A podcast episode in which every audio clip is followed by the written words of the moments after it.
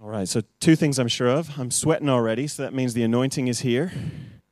And secondly, um, this two part series is now going to be a three part series because there's no way that I'm going to be able to get everything in today. Everybody's looking at the clock. Okay, how long is he going to go for? We're already past. Promise, we'll, we'll finish at normal time. So we'll make this uh, a two part series. It, it, it's going to now turn into a three part series. Last week, what did we talk about? Faith is greater than feelings. And we talked about this idea that we cannot be led by feelings. And that if we are led by feelings, it really does take us out of the game. What we feel in today's culture is the standard by which most of us live by but we recognize that we have a higher standard, that we're called to live by what God has called us to, regardless of the feelings. This morning, I had the tears coming down as well. But I think the thing that is so powerful about those testimonies is things that they could not do on their own, God came in and did for them the essence of the gospel is that what we could not do for ourselves, God was able to do for us. And as we're looking at feelings being less than faith, we have to understand that there is a plan that God has that is better than your current situation. That there is something that he can take you through that is that has more to it. And we're going to look at a little bit of that but i always like to start with a story and i'm going to do it today as well. Um, and since i'm staying in the theme of basketball we'll just stay there for right now. So Yodi got baptized, and the Perezes, uh, they live very close to us, and I love going to play basketball with them. And, and David and I have set up a community basketball or a team that, that, we've, that we put through. And um, we have won our last two games. We might have lost all the ones before that, but that's okay. Um, so we're on the up. But I, I, love going to play basketball with, with Yodi and with, uh, with Jordan, with their older boy DJ. And we'll go to Totra Park and play. And when my brother lives here, we, we love to go. It's one of the fun things. It's one of the things that really recharges me. I just I enjoy playing basketball, and it's just you know it's just a good time. Now, um, on this particular, I don't know if it was a Saturday or a Friday, but the boys the boys were walking past my house and they said, "Hey Jesse, come play basketball." And you know I was like, "Oh man, I really want to go play basketball." But I knew that Angie had either just gotten out of work or she was she was she was really busy, right? And so I, I knew, you know, right away when you know, like, Angie's not going to let me go play basketball. Like, I just, I had that sense. And you know what that sense is if you're married. You know, it's that, that sixth sense. You just, you know, you know. But I love Angie. And so I was committed to playing basketball and helping Angie. so, so I, I went in and I felt it out first just to see, like, is this going to be a possibility? And immediately I was like, no, no, I, I knew I shouldn't have even gone there. I already knew it was not a possibility, right? So so I told Angie, I said, listen, we'll all take the boys. And she looked at me and she, she smiled. She was like, okay. Because my boys are wonderful and I love them so much. And I've told you so many stories. But, but they don't want me to enjoy life, I don't think. Um, that is not their goal. That is not like what they're about, right? And so, and Bennett's sitting over there, so like peacefully doesn't even know his dad's talking about him. So we, we end up going to, to the basketball game. And I know in the back of my head, I'm like, oh man, this, this is probably not going to work. And it started right away. As soon as we got out of the car, um, you know, Bennett doesn't want to be carried. He wants to walk, and he walks so slow. And so we had to walk quite a bit to get to Totra Park. And it just took forever to get there. And as soon as we got there, I had this sliver of hope because Bennett was starting to settle down. And just as we're about to start the game, he's, he just starts losing it.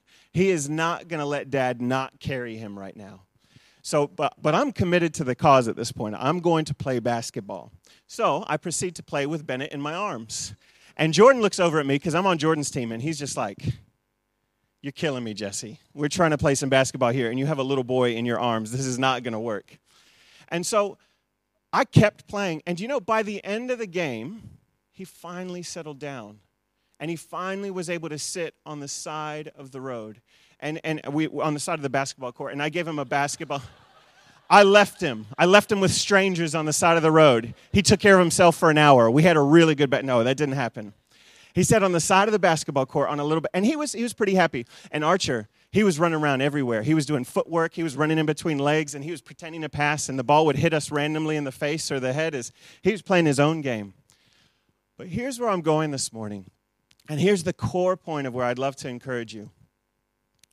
If I would have judged my ability to play basketball by my current situation, I know it wouldn't have happened. It definitely wouldn't have happened. I shouldn't have even gone to the basketball court.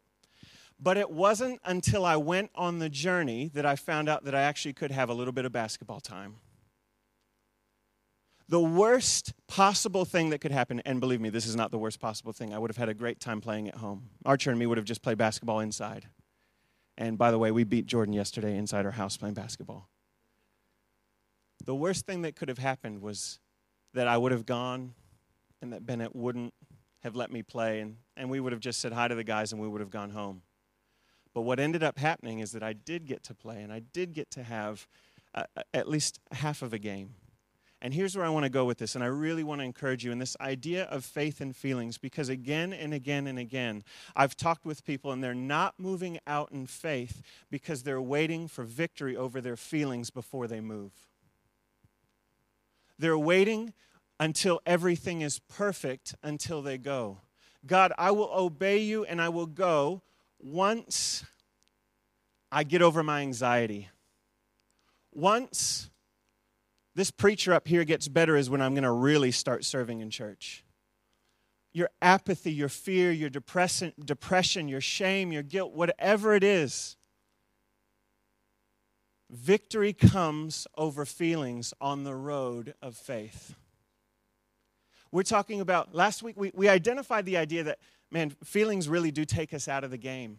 But what I want to give you is some nuggets of truth on how to overcome feelings through this thing called faith. How do we actually overcome? It's one thing to recognize, yep, this has taken me out of the game. It's another thing completely how to walk in victory over those feelings.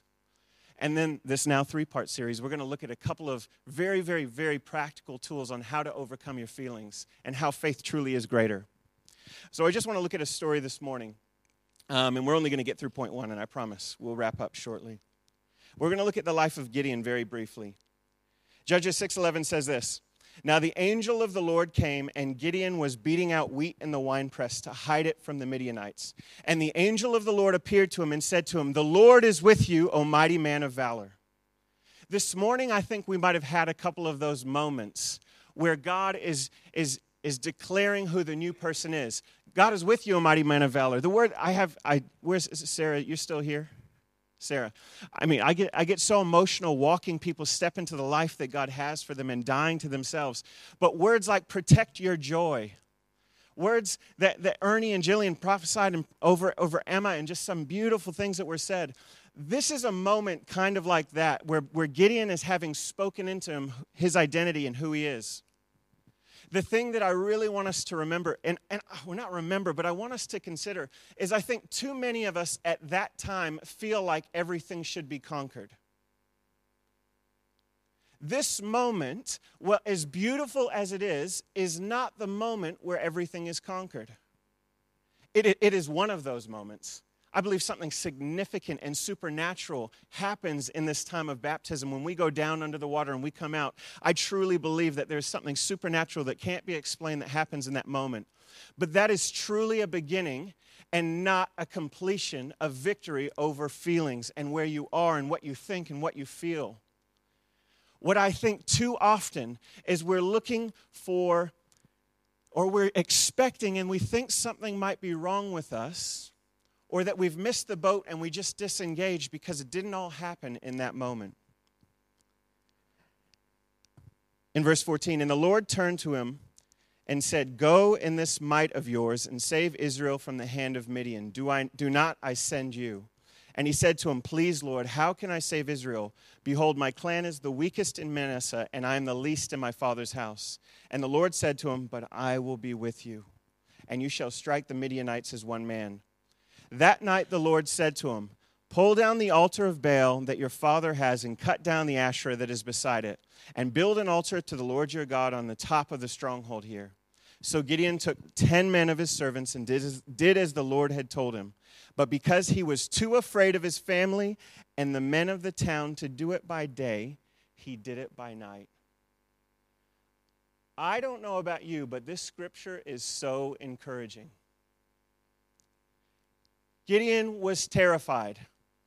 He met an angel of the Lord, and the angel of the Lord is saying, I'm in, through the mouth of God, I'm giving you your enemies. Go and take the land. You're a mighty man of valor. What is Gideon's response? He is still terrified. That does not conquer the feelings. His feelings are still very much there. But do you know the thing that I love most about this scripture is that Gideon still goes and does what God has asked him to do. I think that is powerful. The nuance of that is powerful as well. He was terrified. He was still completely completely in the middle of that which he, where he started. When, when the angel met him, he was hiding in the winepress, scared of everyone around him. When the angel left him, he was still scared and, and just terrified and not wanting to go where God had called him. But he still went. That is so important. In an age where we do what feels best to us when it feels best to us, this is an important lesson.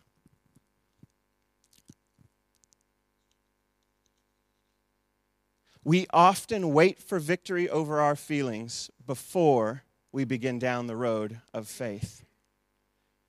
That's something that God has impressed upon my heart this morning. We have to be obedient to what He says and not obedient and being led by our feelings. How do you overcome faith? You, you overcome feelings, you overcome it on the road of faith.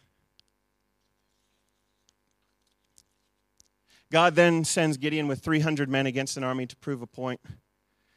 Judges 7 9 says this The Lord said to him, Arise, go down against the camp, for I have given it to your hand. But if you are afraid to go down, go down to the camp with Purah your servant, and you shall hear what they say, and afterwards your hand shall be strengthened to go down against the camp.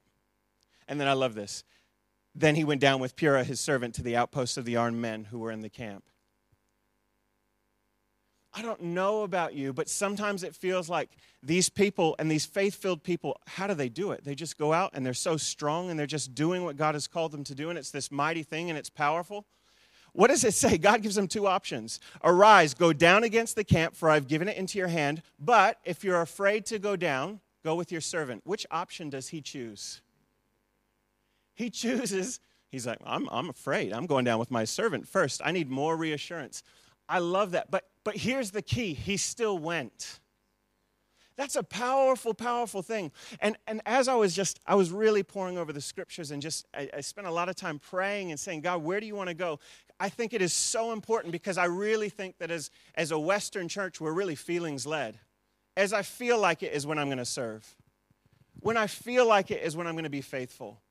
God, I, I just, I just don't quite feel like it. And I've heard time and time again as soon as I get through my anxiety, my goodness, I'm going to tear things up for the kingdom.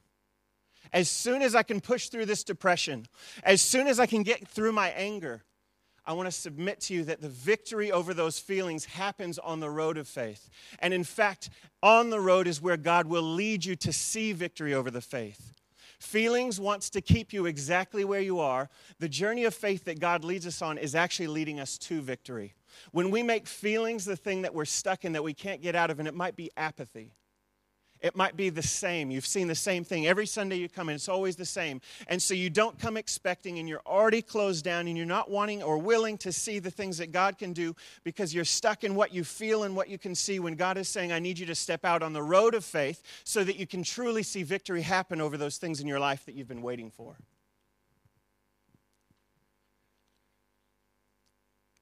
And the Midianites and the Amalekites and all the people of the east lay along the valley like locusts in abundance. And their camels were without number as the sand that is on the seashore in abundance. I love the picture that it paints. There's 300 men going up against a multitude. When Gideon came, behold, a man was telling a dream to his comrade, and he said, Behold, I dreamed a dream, and, and a cake of barley bread tumbled into the camp of Midian, and came to the tent and struck it so that it fell and turned it upside down, so that the tent lay flat. And his comrade answered, This is no other than the sword of Gideon, the son of Joash. I don't know how he got the bread hitting that it was Gideon, but it's okay. A man of Israel. God has given into his hand Midian and all the camp. As soon as Gideon heard the telling of the dream and its interpretation, he worshiped. And he returned to the camp of Israel, and he said, Arise, for the Lord has given the host of Midian into your hand. There was a breaking point for Gideon when he said, Arise, let's go take the camp. I need to give you the hope that if you go on the journey of faith, that there is freedom, but it's on the road of faith. It's not while you're back there thinking about, can I get through this? Should I get through this? Will I get through this? Gideon had fear the entire way through. It wasn't, I don't know about you. If I had an angel come honestly and appear in my room and say, You mighty man of valor, I would jump out. I'd already be running out, ready to go take whatever he told me to do. I would be amped. But I love the reality of this passage that most of us have had God speak into us, and yet oftentimes we're still in the same place that we were a long time ago because we haven't stepped out on the road of faith because we're waiting him for him to fix it here when he wants to fix it, but he can only fix it as he takes you on that journey and He develops in you the things that you need to see. Feelings, doubt, fear, depression, shame, pride, apathy, they invite us to give up or wait until they're gone. But the very thing to overcome these things will happen on that journey of faith. Faith leads you to freedom where feeling keeps you, feelings keeps you where you're at. You overcome these feelings by following where God leads, even when you can't see. And your feelings tell you to go the other way. Once you see victory, you overcome the feelings. It's a very, very practical word this morning. We're saying faith is greater than feelings. It's only greater than feelings if you can see faith in action. I love the verse, we walk by faith and not by sight. There's such an important aspect of that verse. We walk by faith. We're not sitting waiting for faith to magically happen. And once we all of a sudden feel faith filled enough, we're going to go and attack, attack or trample, have victory over what it was that we're waiting for. We walk by faith and not by sight. That means currently things that you cannot see, you're going to be walking in a direction that you cannot see and that you don't think you probably should be going and seeing by everything that is in your current senses. We walk by faith, not by sight, not by what you feel. What a countercultural statement today truly where trusting God happens. I think it's quite a poignant word for this morning as, as we have some amazing people. And I, I have the utmost respect for all of those people, and I'll cry every time just thinking about them getting baptized and them stepping into that sphere of their relationship with Jesus. But this is not a journey of as you feel faith filled, so you will be victorious. This is a journey of knowing who the King of Kings is, knowing that you're a child of God, and knowing that when you're terrified, you still go out and you walk the journey of faith that He's calling you on. Even when you feel at the lowest of the low, when you feel the least. In society, it says, wait until you feel good enough. Jesus says, You're already good enough. I'm not worried about your feelings. Come and I'm going to show you who you are on this journey. Can I encourage you? We have to be bold, we have to be faith filled we have to walk out on that journey and see where God takes us. There's a whole, there's a whole other message in understanding the perspective because sometimes we think we're stepping into something and we're afraid we're going to fail. When I would suggest that maybe God wants us to fail so he can see that we're actually chosen the completely wrong path so he can get us back onto the right path. We have to trust that whatever we go through, God is leading us to a place of victory. Step out on that journey of faith. What is God calling you to do right now? Now walk out onto it. You're not equipped enough. You don't have all the right feelings. You haven't conquered where it is. And I would even encourage start right here. What is it that God has birthed on your heart to step out in? Don't wait for the perfect circumstances because they're never going to come. If we want to be people that are walking out that which God has called us to, we have to start now we, one of the things we're doing in our Pursuing Purpose workshops tonight is our last one with our first group that we're putting it through. We're writing our goals today. We're literally going to be putting pen to paper to say, This is how I feel God is calling me to transform, to change, and to influence the world around me in the five major areas of our life. We are not going to be a people that have a wonderful baptism service and welcome people into our community and say, This is a wonderful thing, and leave it to be this really nice thing. Isn't it lovely they got baptized? I just hope they just do wonderful things. How easy is it to stay there? And then as soon as you find fear, you kind of stop. We, we want to say, we're going regardless. We're going where God has called us regardless. And in fact, that's where we're going to find victory. We're encouraging you, step out in faith. Because if you do not step out, there is no victory that's going to come. And I don't imagine this was very comfortable for Gideon at any single point. when you're terrified and he's hiding in night and cutting down the pole, or when he takes the, the lesser of the two options, Jesus says, Go and take the camp. I don't, I don't, I don't think he cares how it gets it done, but go. If you need it, you know, if you need to leave the light on while you sleep, leave the light on while you sleep, but still go. Amen? Let's pray. Jesus, we thank you so much for who you are. Father, I thank you that you do call us to a life filled with, just like we were telling these young people this morning, amazing, phenomenal, great things.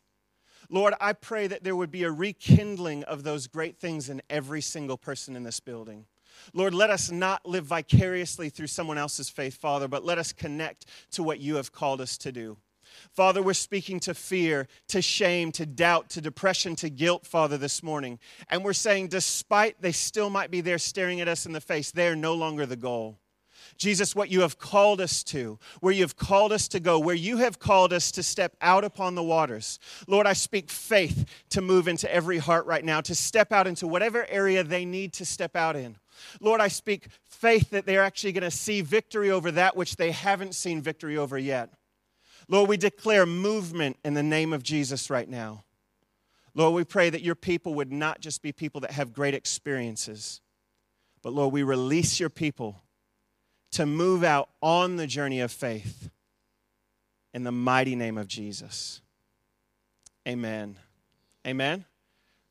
Part three is going to be great too, guys. I'm telling you.